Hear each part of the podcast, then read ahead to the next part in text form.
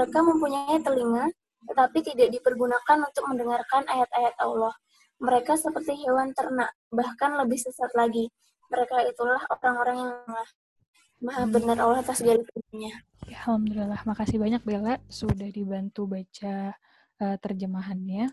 Uh, mudah-mudahan adik-adik semua dalam keadaan yang sehat walafiat ya. Uh, pada malam hari ini, kalau ada yang sakit, mudah-mudahan Allah uh, segera menyembuhkannya. Di Bandung dari siang ini hujan deras terus. Jadi nanti kalau misalnya suara saya putus-putus, tolong dikabarin via chat ya uh, hari ini alhamdulillah kita bertemu di forumnya kami eh salah forumnya Imam uh, eh, FTMD dan Kamifa. Anak Kamifanya juga ada kah? Atau ini anak FTMD semua kah? Ada teh. Ada, ada ya? Ada. Oke, sip sip. Uh, salam kenal semuanya ya. Nama saya Saidah. Uh, tadi saya uh, oh hari ini forum kita judulnya Tadabur, kajian Tadabur Quran.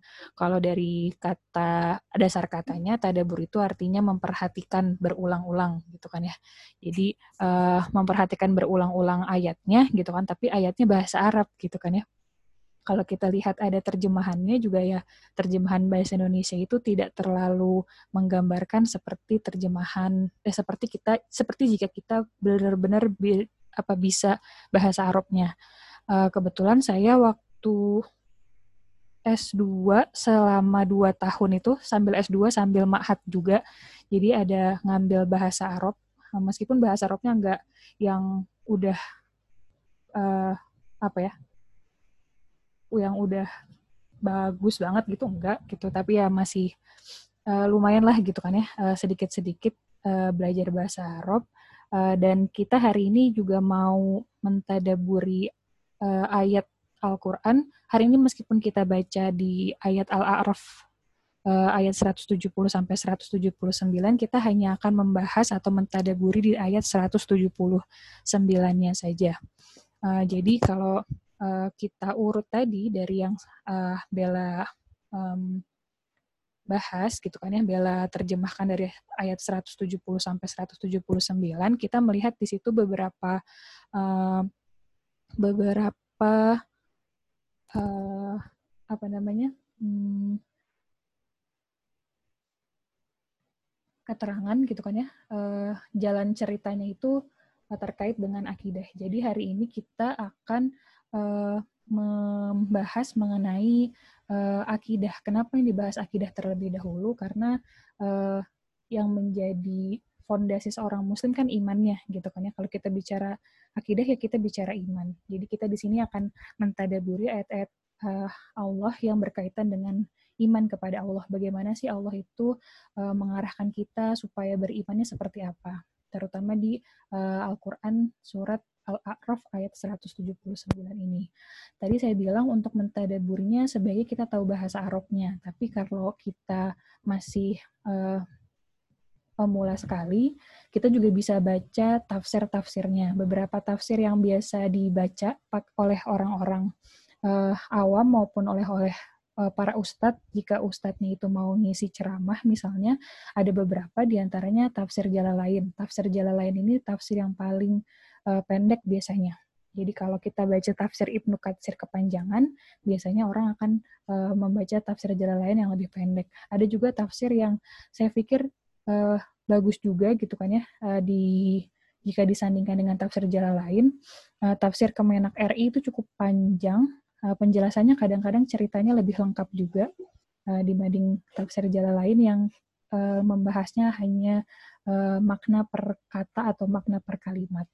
Jadi hari ini saya merangkum beberapa tafsir, tafsir jalan lain, tafsir Kemenak RI, dan tafsir uh, Ibnu Katsir yang biasa dipakai.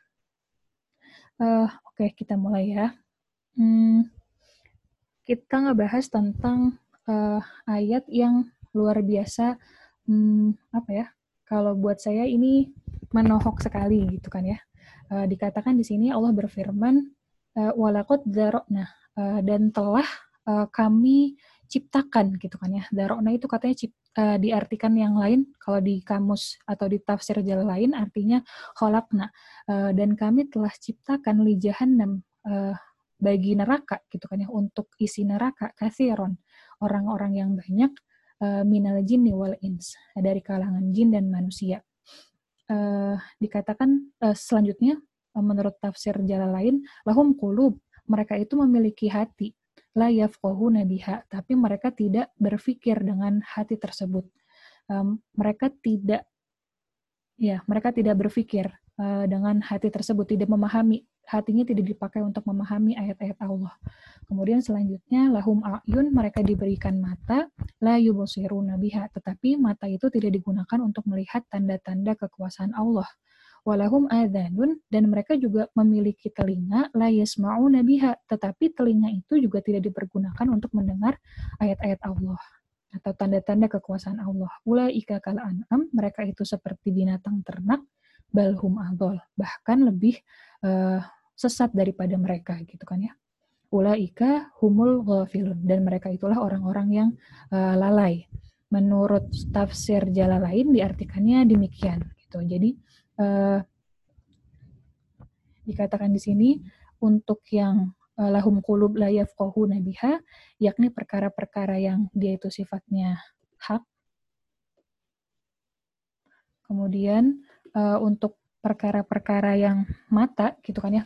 Dia punya mata tapi kemudian tidak digunakan untuk uh, melihat tanda-tanda kekuasaan Allah. Padahal setiap hari misalnya yang dia lihat itu kan banyak gitu kan ya. Tanda-tanda kekuasaan Allah itu kan segala sesuatu yang bisa kita lihat sebenarnya gitu. Uh, di salah satu episode yang hmm, di salah satu episodenya Ustadz Noman Alihan, Ustadz Noman Alihan bilang uh, kita itu harusnya ketika melihat segala sesuatu itu ingat ayat Qur'annya apa gitu kan ya. Uh, dicontohkan di sini misalnya uh, ketika Ustadz Noman Alihan itu dia uh, lagi uh, apa nih ya? Dia lagi bikin uh, percobaan sama teman-teman yang kebut-kebutan gitu kan ya. Uh, percobaan mobil mobilnya itu dibikin kebut. Kemudian yang teringat pada uh, pada uh, Ustadz Noman gitu kan ya uh, ayatnya adalah kala bal tuhibbunal ajilah. Sekali lagi lagi tidak. Kalian manusia memang diwariskan sifat uh, sifat yang sangat ingin terburu-buru. Surat uh, Al-Qiyamah ayat 20 atau misalnya gitu kan ya, ketika kita uh, pengen uh, segalanya serba cepat, kemudian Allah telah menyebutkannya di dalam Al-Qur'an. Uh, Allah bilang gitu kan ya, ala ya'lamu man khalaq. Betapa Allah itu mengenal kita dengan sangat baik gitu kan ya. Apakah uh, kamu tidak tahu gitu kan ya, siapa yang menciptakan uh, kamu gitu kan. Allah berkata di surat Al-Mulk ayat 14. Uh, jadi ketika kalau misalnya memang manusia itu memiliki mata, harusnya dia melihat segala sesuatu itu uh, langsung teringat Allah gitu. Mau itu dia kebut-kebutan tadi gitu kan, atau misalnya dia melihat pohon misalnya gitu. Yang suka saya contohnya itu misalnya pohon berwarna hijau gitu kan ya. Uh, kalau kita di kalau biologi zaman SMA gitu kan ya mungkin kenapa pohon itu warnanya hijau karena mengandung klorofil misalnya. Kemudian uh, kenapa kok bentukannya hijau gitu kan ya. Terus kalau misalnya daunnya hmm, berubah dari hijau ke kuning misalnya atau dari uh, hijau ke oranye atau misalnya daunnya gugur itu seperti apa? Itu juga ada proses-prosesnya yang akhirnya kalau kita mau berpikir lebih dalam lagi, kalau mata kita itu kita lihat, kita pergunakan untuk mentadaburi apa yang ada di hadapan kita gitu kan ya me, apa namanya me, berpikir berulang-ulang gitu kan ya terhadap apa yang sedang kita hadapi sesungguhnya kita akan menemukan bahwasannya adalah Allah yang menciptakan segala sesuatu itu. Terus kemudian telinga juga gitu kan ya eh, kita mendengar banyak hal hari ini misalnya malam ini di Bandung hujan ada uh, petir, ada geluduk gitu kan ya. Uh, bagaimana suara geluduk itu bisa terjadi? Kemudian kita belajar sainsnya seperti apa gitu kan. Yang itu akhirnya nggak bisa ditiru sama manusia gitu kan sehebat apa pun manusianya itu. Barusan geluduk. Uh, terus akhirnya kita juga dari apa yang kita dengar gitu kan harusnya kita menemukan di situ ada uh, Allah gitu kan ya. Ada Allah yang menciptakan segala sesuatu dari ketiadaannya gitu kan ya. Kalau manusia kan menciptakan sesuatu dari sesuatu yang ada. Kalau Allah tidak perlu apa-apa uh, Allah itu menciptakannya dari ketiadaan. Kemudian uh, dikatakan tadi ya seperti binatang ternak. Nanti penjelasannya insya Allah di bawah uh, akan kita bahas lebih lengkapnya lagi. Dikatakan di sini kalau menurut tafsir Kemenak RI, orang-orang itu gitu kan ya tadi kan awalnya walakot darokna li jahannam katsiran minal jinni wal ins. Orang-orang itu dia punya akal dia punya hati tapi nggak dipakai mikir. Dia punya mata tapi nggak dipakai melihat. Tanda-tanda kekuasaan Allah. Dia punya telinga tapi juga nggak dipakai juga gitu kan kenapa demikian? Dikatakan di tafsir Kemenak RI ini bahwasanya manusia itu terikat kepada kehidupan duniawi. Seperti Allah berfirman pada surat Ar-Rum ayat 7 ya'lamuna dhahiran minal hayatid dunya wahum anil akhiratihum ghafilun. Mereka itu hanya mengetahui yang lahir saja, yang nampak saja dari kehidupan dunia.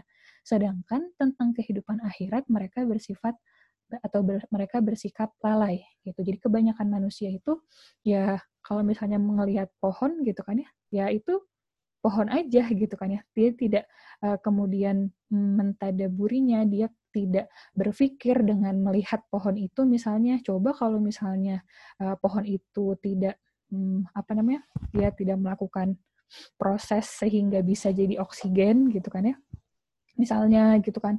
Atau misalnya coba kalau misalnya oksigen di uh, atmosfer ini kurang dari 20%, Coba kalau misalnya hidung itu ditaruhnya di mana gitu kan ya. Dengan hanya melihat seperti itu, kalaulah dia berpikir kalaulah dia tidak hanya melihat yang lahir saja, harusnya dia mengingat bahwasannya adalah Allah yang uh, memberikan uh, banyak sekali nikmat buat dia. Kemudian terusannya di sini, hmm, ya, uh, mereka mempunyai mata tetapi tidak dipergunakan untuk melihat bukti kebenaran dan keesaan Allah Subhanahu wa taala. Sejarah segala kejadian dalam sejarah manusia, segala peristiwa yang terjadi di dalam kehidupan manusia setiap hari yang dilihat dan yang didengar tidak menjadi bahan pemikiran dan direnung dan direnungkan untuk dianalisa. Atau misalnya yang paling ramai kan hari ini sampai hari ini kita sudah dirumahkan tiga minggu ya uh, kan karena virus corona yang ternyata ukurannya kalau dicari uh, apa ukurannya itu hanya 125 nanometer atau 10 kali eh 10 juta kalinya manusia kalau dia di 10 juta in kali gitu kan ya baru dia tuh segede 1 meter gitu 1 meter 25 hmm, tapi ternyata virus yang kalau boleh dibilang goib ini gitu kan ya, karena ukurannya sangat kecil sekali ini dia sudah bisa meluluh lantakan dunia gitu kan ya. Tidak per, tidak peduli negaranya negara apa. Negara Cina kena Amerika juga kena bahkan negara Timur Tengah juga kena. Bahkan Eropa juga kena gitu kan ya. Sempat kaget kan kita mungkin awal-awal uh, corona ini merebak di mana kematian apa kematian karena corona itu ada di Cina kematian kemudian habis itu ada di Paris ya kalau nggak salah di Prancis dulu habis itu baru menyebar ke negara-negara yang lainnya. Itu kan menurut kita gitu kan kalau menurut saya sih gitu kan harusnya kan tidak mereka yang negara-negara maju itu uh, apa ya korbannya itu nggak terlalu banyak harusnya gitu kan ya. Padahal mereka negara maju uh, karena mereka negara maju yang menurut saya asumsinya hmm, kesehatan negara mereka itu lebih uh, hebat lah daripada negara yang lain gitu. Tapi ternyata corona ini mampu meluluhlantakan uh, mereka juga. Kemudian tidak peduli si corona ini gitu kan ya apakah dia menyerang orang yang profesor misalnya atau uh, bapak-bapak yang uh, kerja di pinggir jalan bapak tukang becak misalnya gitu kan ya. Tidak peduli juga dia ekonominya apakah kelas rendah atau menengah atau uh, tinggi misalnya gitu kan ya. Bahkan kita juga mungkin nggak uh, sama sekali menyangka gitu kan ya di awal tahun ini kita akan uh, dapat sebuah uh, apa namanya sebuah ujian berupa pandemik ini gitu kan ya. Awal tahun kan kita hanya dikejutkan dengan banjir Jakarta yang lumayan gitu kan. Nggak kepikiran kita bakal ada satu pandemik yang di bah, yang bahkan bisa merumahkan kita selama tiga minggu lebih ini gitu. Jadi uh, apa kalau kita kalaulah kita melihat misalnya itu siapa yang bisa menciptakan virus corona yang ukurannya kecil sekali itu gitu kan ya. Manusia nggak bisa gitu kan ya. Uh, kalau kalau kalau dipikir terus gitu, pasti akan ketemu bahwasanya kayaknya ini ada sesuatu yang dia pasti uh, apa namanya menciptakan. Tidak mungkin uh, si virus corona ini ada dengan sendirinya atau misalnya kayak uh, yang saya tahu karena saya backgroundnya bukan biologi gitu kan ya ya kan kalau kita ngezoom terus ke diri kita gitu kan ya, zoom in ke dalam diri kita, semakin kecil, semakin kecil, semakin kecil kan kita akan melihat sebuah keteraturan gitu kan ya. Uh, kayak misalnya apa itu uh, sel-sel di dalam DNA apa itu ya, protein-protein di dalam DNA gitu kan ya, yang apa pasangannya apa gitu. Kok bisa dia hanya mau berpasangan dengan yang itu gitu kan ya. Kemudian kalaupun ada mutasi, oh mutasi juga ada ukurannya berapa uh, berapa persen dari misalnya populasinya gitu kan ya 0, sekian persen 0,0 sekian persen dari populasinya dan lain sebagainya gitu. Itu pasti kan ada dengan ada yang ngatur gitu. Nggak mungkin sebuah keteraturan yang sangat rinci itu ada dengan sendirinya. Atau kita belajar tentang astronomi misalnya gitu kan ya uh, dari SD di mana uh, apa itu namanya lintasan-lintas orbit-orbit planet itu tidak sampai sekarang nggak pernah ada yang tabrakan gitu kan. Hal yang besar dan hal yang kecil semuanya itu kayak ada aturannya. Nggak mungkin ada dengan begitu saja gitu. Kalaulah kita melihat tidak hanya sekedar melihat dengan mata yang lahiriah saja, harusnya bisa kita temukan bahwasanya di balik itu semua ada yang maha menciptakan, ada yang maha besar yaitu Allah Subhanahu wa taala. Demikian pula, kan kita berpikir tidak hanya melibatkan mata ya adik-adik, tapi juga melibatkan telinga gitu kan ya, melibatkan uh, akal kita, melibatkan alat-alat panca indera kita yang lain. Jadi uh, Allah ingin mengingatkan gitu kan ya, kalau yang saya simpulkan dari tafsir-tafsir ini, Allah ingin mengingatkan manusia bahwasanya manusia itu sudah dikasih mata, sudah dikasih telinga, sudah dikasih alat indera, sudah dikasih akal. Uh, yang itu bisa buat berpikir gitu kan ya. Yang itu nggak harusnya nggak cuma sampai kamu berpikir tentang uh, yang lahiriah saja yang fisik-fisik saja tapi uh, itu juga harusnya bisa selesai gitu. Uh, harusnya bisa dipikirin sampai kamu bertemu dengan uh, Allah. Oke waktunya tinggal empat menit lagi. Terakhir gitu kan dikatakan di sini perumpamaan perumpamaan orang-orang yang disuruh uh, apa namanya disuruh um, berpikir tapi dia tidak berpikir, disuruh melihat tapi dia tidak melihat, itu dikatakan sebagai uh, binatang ternak. Kenapa binatang ternak? Uh, binatang ternak itu kalau misalnya diingetin, kalau misalnya diarahin itu uh, susah banget gitu ya. Kalau kita lihat, uh, Ustadz Noman me memperagakan gitu kan di dalam salah satu uh, ceramahnya, kalau binatang ternak itu mau di mau ditabrak sama mobil dari jauh sampai deket, dia tuh nggak gerak diem aja gitu. Jadi uh, apa ya tidak. Oh iya iya. Bentar sorry sorry.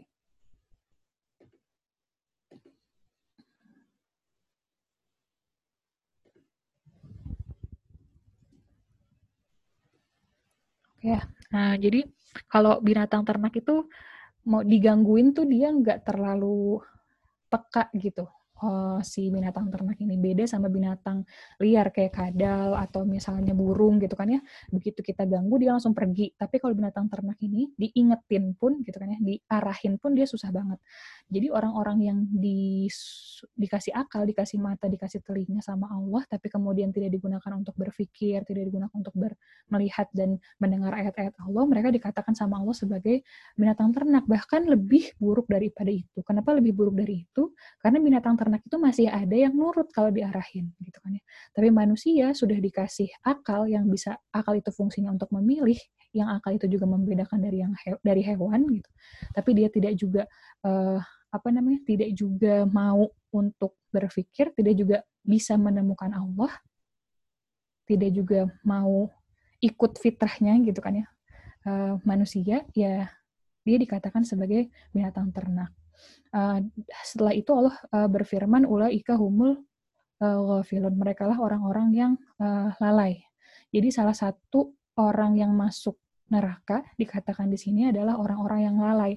Apakah orang lalai itu bukan orang Islam? Ya orang Islam gitu kan ya. Tapi dia tadi uh, Gofilun ini dikatakan dia adalah orang yang lengah dan lalai terhadap ayat-ayat dan ketentuan Allah dan Rasulnya. Kadang mungkin kita uh, apa ya lagi di kampus mah kan seolah-olah terpisah ya antara apa-apa apa yang kita kerjakan gitu kan ya duniawi kita ngampus sama uh, Allah gitu kan. Padahal kalau kita ingat seorang muslim itu segala sesuatunya itu harusnya bernilai ibadah. Kita ngampus juga harusnya kita ingat bahwasanya tujuan kita tujuan besar kita ngampus itu adalah mendapatkan ridho Allah. Mungkin tujuan dekatnya kita ingin mendapatkan IP berapa gitu kan ya. Saya berdoa mudah-mudahan nilai kita baik semua ya menjelang uas ini. Atau udah uas ya. Uh, apa namanya tadi tujuan dekatnya untuk nilai, tapi tujuan besarnya semuanya dalam rangka untuk mendapatkan ridho Allah. Siapa sih yang mau capek-capek kuliah di ITB, kemudian ujungnya tapi nggak masuk surga kan nggak ada gitu kan ya. Kita seorang muslim itu harusnya nggak dipisahin antara dia hmm, belajar dengan uh, menabung pahala uh, untuk bisa pulang ke surga mendapatkan ridho Allah. Mungkin gitu aja. Maaf ya kecepatan maksudnya ngomongnya cepet-cepet gitu. Ada yang mau komentar dulu mungkin? Tinggal, oh ya. Laila mau komentar, Laila?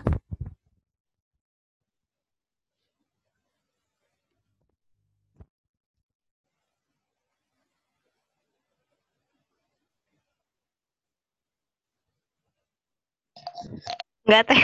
Oh, enggak. Cuman ngangkat tangan aja ya. Oke. Okay. Iya, jadi uh, gitu ya.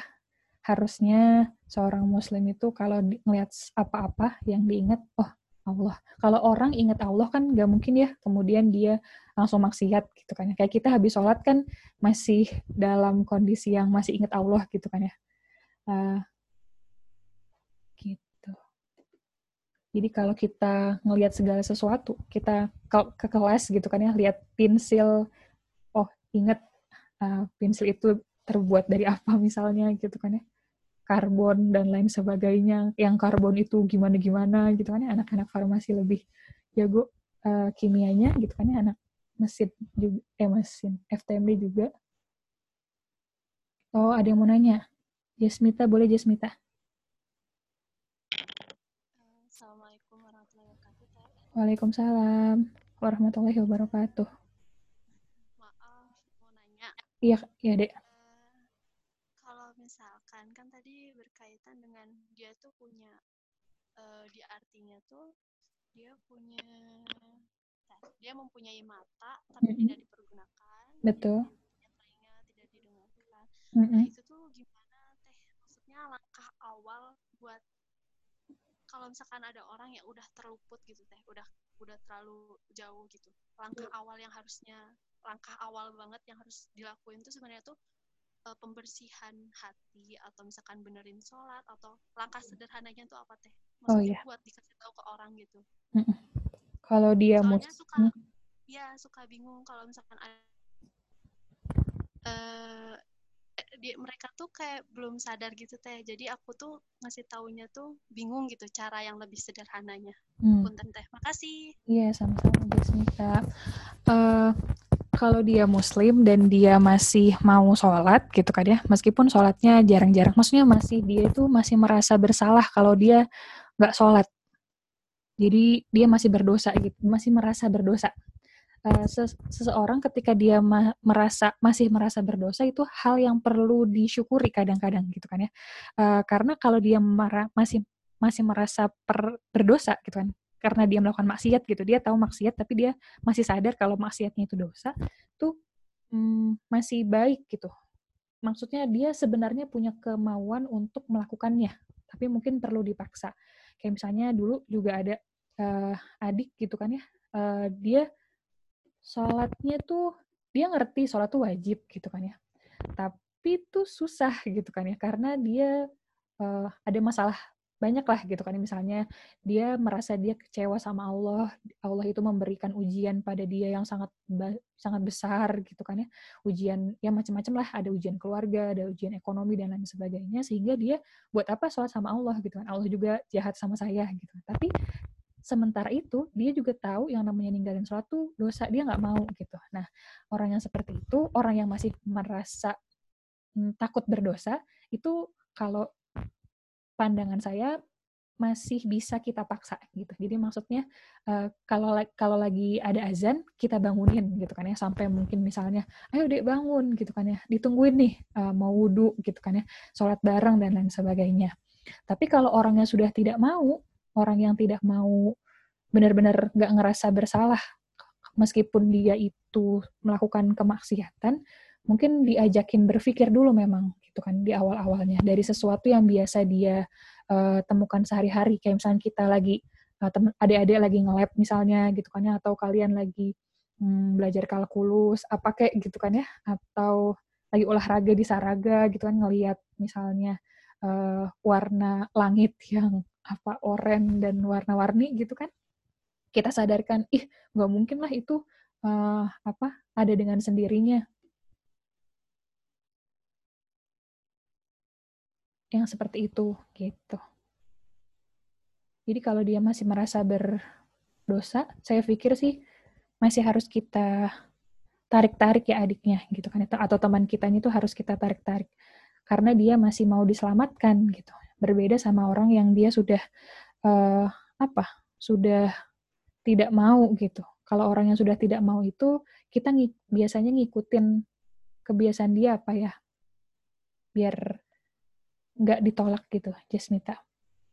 Mungkin menjawab kah? Eka. Oke, okay, iya. Makasih banyak. Iya, sama-sama. Kita yang paling tahu lah teman kita tuh senang diapain. Misalnya ada yang senang dikasih hadiah. Tapi siapa sih ya yang nggak senang dikasih hadiah? Dikasih hadiah dulu misalnya, gitu. Atau diajakin makan, ditraktir atau apa. Gitu. Hana ada komentar, Hana? Halo, halo. Uh, teh izin mau nanya teh. Boleh, boleh. Uh, kan gini teh, uh, gimana ya? Uh, nanti kalau ada gimana-gimana nanti koreksi aja ya teh. Uh, gini, kita kan uh, ya uh, gimana ya? Ah gini teh, hmm. temannya naik turun gitu kan teh. Iya betul. Jadi uh, ada di saat-saat yang tiwanya mut-mutan lah nanti ada saat-saat uh, kita emang benar-benar serius benar-benar uh, emang uh, ya tibanya tuh emang benar-benar melakukan ibadah dan semua semuanya lah gitu. Yeah. Jadi ada juga di kalanya kita tuh benar-benar jatuh gitu teh. Jadi gimana caranya kayak uh, ya emang gimana kita mempertahankan diri juga teh lagian gimana ya teh kita kan kita yang tahu diri kita sendiri. Betul. Dan jika kita tuh interaksi sama orang gitu teh. Jadi seakan-akan kayak ngerasa kayak mengkhianati diri sendiri gitu loh teh. Hmm, kayak uh, kita tahu kita ini lagi lagi down gitu. Hmm. Uh, kadang sering ngerasa kayak gitu teh. Hmm. Lagi Gimana? down. Ya. Yeah. Tapi ada temen yang cerita atau temen yang nanya atau kayak mana, kita tuh merespon seakan-akan kita tuh memang sedang uh, lagi uh, iman kita tuh lagi tinggi tingginya gitu deh gitu oh. jadi kayak merasa gimana gitu teh oh jadi kayak ya. sebenarnya tahu gimana harus gimana kira -kira. tapi ya kan jadi sebenarnya kita tuh tahu kita harus gimana tapi kita nggak ngejalanin gitu ya gitu kah Hana? Uh, bisa dibilang gitu sih teh. Ya, oke. Okay. Ya alhamdulillah. Tapi apa ya? Men jadi kayak ngomong ke diri sendiri juga sih sebenarnya. Jadi apa ya? Kita yang punya ilmu lebih dulu misalnya gitu kan ya, atau adik yang uh, sebenarnya insya Allah saya keilmuan Islamnya udah cukup lah teh gitu kan ya tempat bertanya teman-teman gitu kan ya kalau ada apa-apa sebenarnya tuh tahu harusnya gimana gitu tapi kok masih belum ya belum kayak gitu gitu kan belum melaksanakan atau ya apa ya ya sulit lah melaksanakan apa-apa yang sebenarnya kita sudah tahu itu tuh seperti apa. Tapi mungkin uh, tipsnya yang pertama terus lakukan gitu kan. Jangan jangan akhirnya kita kecewa sama diri sendiri gitu kan. Terhadap yang wajib itu harus dilakukan terus. Jadi uh, ibadah-ibadah wajib kita harus kita lakukan. Sholat, puasa gitu kan ya, zakat fitrah, uh, apalagi ya rukun Islam gitu kan ya itu harus dilakukan so apa namanya ibadah-ibadah wajib harus dilakukan ditambah sama ibadah-ibadah sunnah dipaksain gitu kan ya uh, kalau nasihat dari ustadz-ustadz saya tuh juga gitu. Yang namanya ibadah itu awalnya dipaksa dulu sampai nemu uh, manisnya gitu. Nanti kalau sudah nemu manisnya kamu udah ketagihan sendiri gitu. Tadinya apa gitu. Banyak zikir juga sama Allah, banyak berdoa, dimohonkan kepada Allah supaya dilembutkan hatinya, tidak hanya bisa berbicara kepada orang lain, tapi juga ilmu yang kita dapatkan itu menjadi ilmu yang bermanfaat, sehingga membekas di diri kita dan akhirnya uh, tercermin dalam perbuatan-perbuatan kita.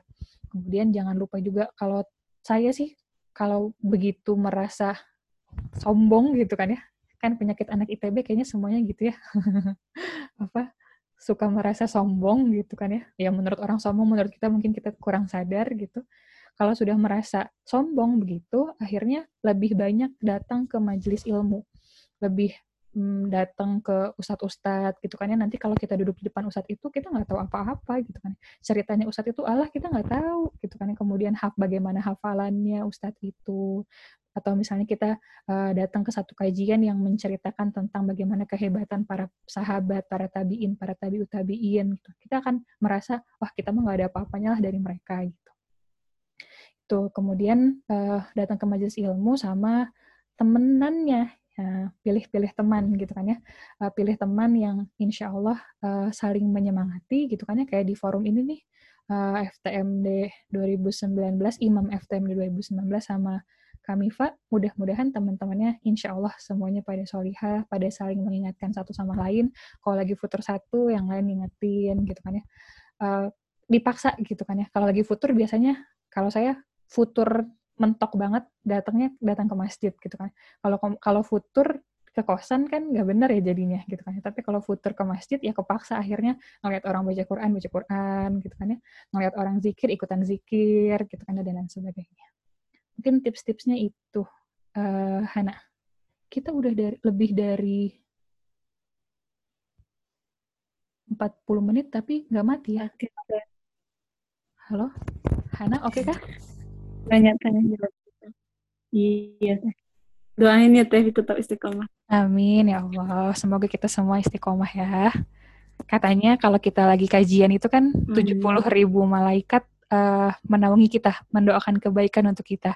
Uh, apalagi misalnya apa namanya? Ya kita semua yang di sini ada 20-an orang, ada 20 orang berdoa satu buat satu dengan yang lainnya, malaikat akan berdoa, akan mengaminkan doa-doanya insya Allah. Lagi kalau di Bandung lagi hujan ini, kalau hujan lebat juga mudah-mudahan tambah makbul doanya. Amin ya Allah. Amin. Masih teh. Iya, sami-sami. Salihah ya semuanya. Duh, ini udah kayak adik-adik beneran.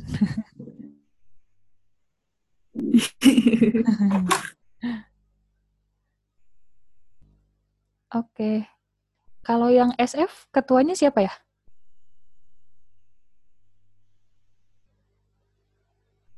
Kamifanya SF, ketuanya siapa ya, Bella? Masih dipegang sama angkatan 17, Kak. Oh, 17. Oh, 19-nya nggak ada ketuanya, Kak Dek? Belum. Belum ada. Oke, oke. Mungkin ada sepatah kata dari Kamifa dulu. Terakhir nih. Kamifa sama imamnya ada ngobrol. Perwakilan, perwakilan.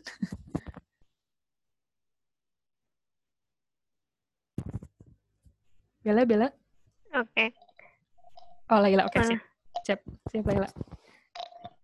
Mungkin perwakilan dari Kamifa ya, Kak? Iya, boleh. Sebenarnya makasih banget Imam udah udah ngajak Kamifa buat ikut kajian. Uh, karena emang apa ya di masa yang di rumah aja ini kan nggak ada apa-apa jadi lumayan lah dapat ilmu juga dengan adanya kajian ini jadi makasih Imam yang udah ngasih wadah dan makasih juga buat Teteh yang udah ngasih ilmunya Terima kasih buat teman-teman yang udah nyempetin waktunya buat ikut uh, kajian online ini. Alhamdulillah, barakallah gitu. Oke. Okay. Bella, Bella, terakhir Bel. Uh, mungkin makasih buat teman-teman yang udah ikut kajian. Semoga ke depannya bisa lebih banyak yang ikut gitu dan semoga dari sini tuh ilmu kita bisa bertambah, bisa diamalkan. Amin. Oke. Oke ya, mungkin sudah gitu aja hari ini dari saya, dari Bella, dari Laila, dan teman-teman semua. Mudah-mudahan Allah ridho dengan apa yang kita bicarakan hari ini. Mudah-mudahan apa yang kita bicarakan bisa kita lakukan dalam kehidupan sehari-hari, menjadikan kita menjadi orang yang semakin solihah setiap harinya, baik kepada kedua orang tua maupun kepada keluarga. Eh, kita juga bisa nanti ber apa namanya melakukan sumbangsih kepada kampus dan juga negara kita. Uh, mudah-mudahan Allah um, segera mengangkat wabah penyakit corona ini, kita bisa ngampus seperti biasa. Uh, kita bisa ketemu sama teman-teman kita, bisa ketemu sama dosen-dosen, dan lain sebagainya. Kita tutup pertemuan kali ini membaca istighfar, doa kifatul majlis, dan hamdalah. Astagfirullahaladzim, astagfirullahaladzim, astagfirullahaladzim. Subhanakallahumma bihamdika, astagfirullahaladzim, Teteh pribadi mohon maaf atas segala kekurangannya. Mudah-mudahan dimaafkan sama adik-adik semua. Wassalamualaikum warahmatullahi wabarakatuh. Kalau ada pesan-pesan bisa sampaikan ke Bella. Tahu nanti dari Laila ke Bella ya. Assalamualaikum. Iya, dadah. Salam.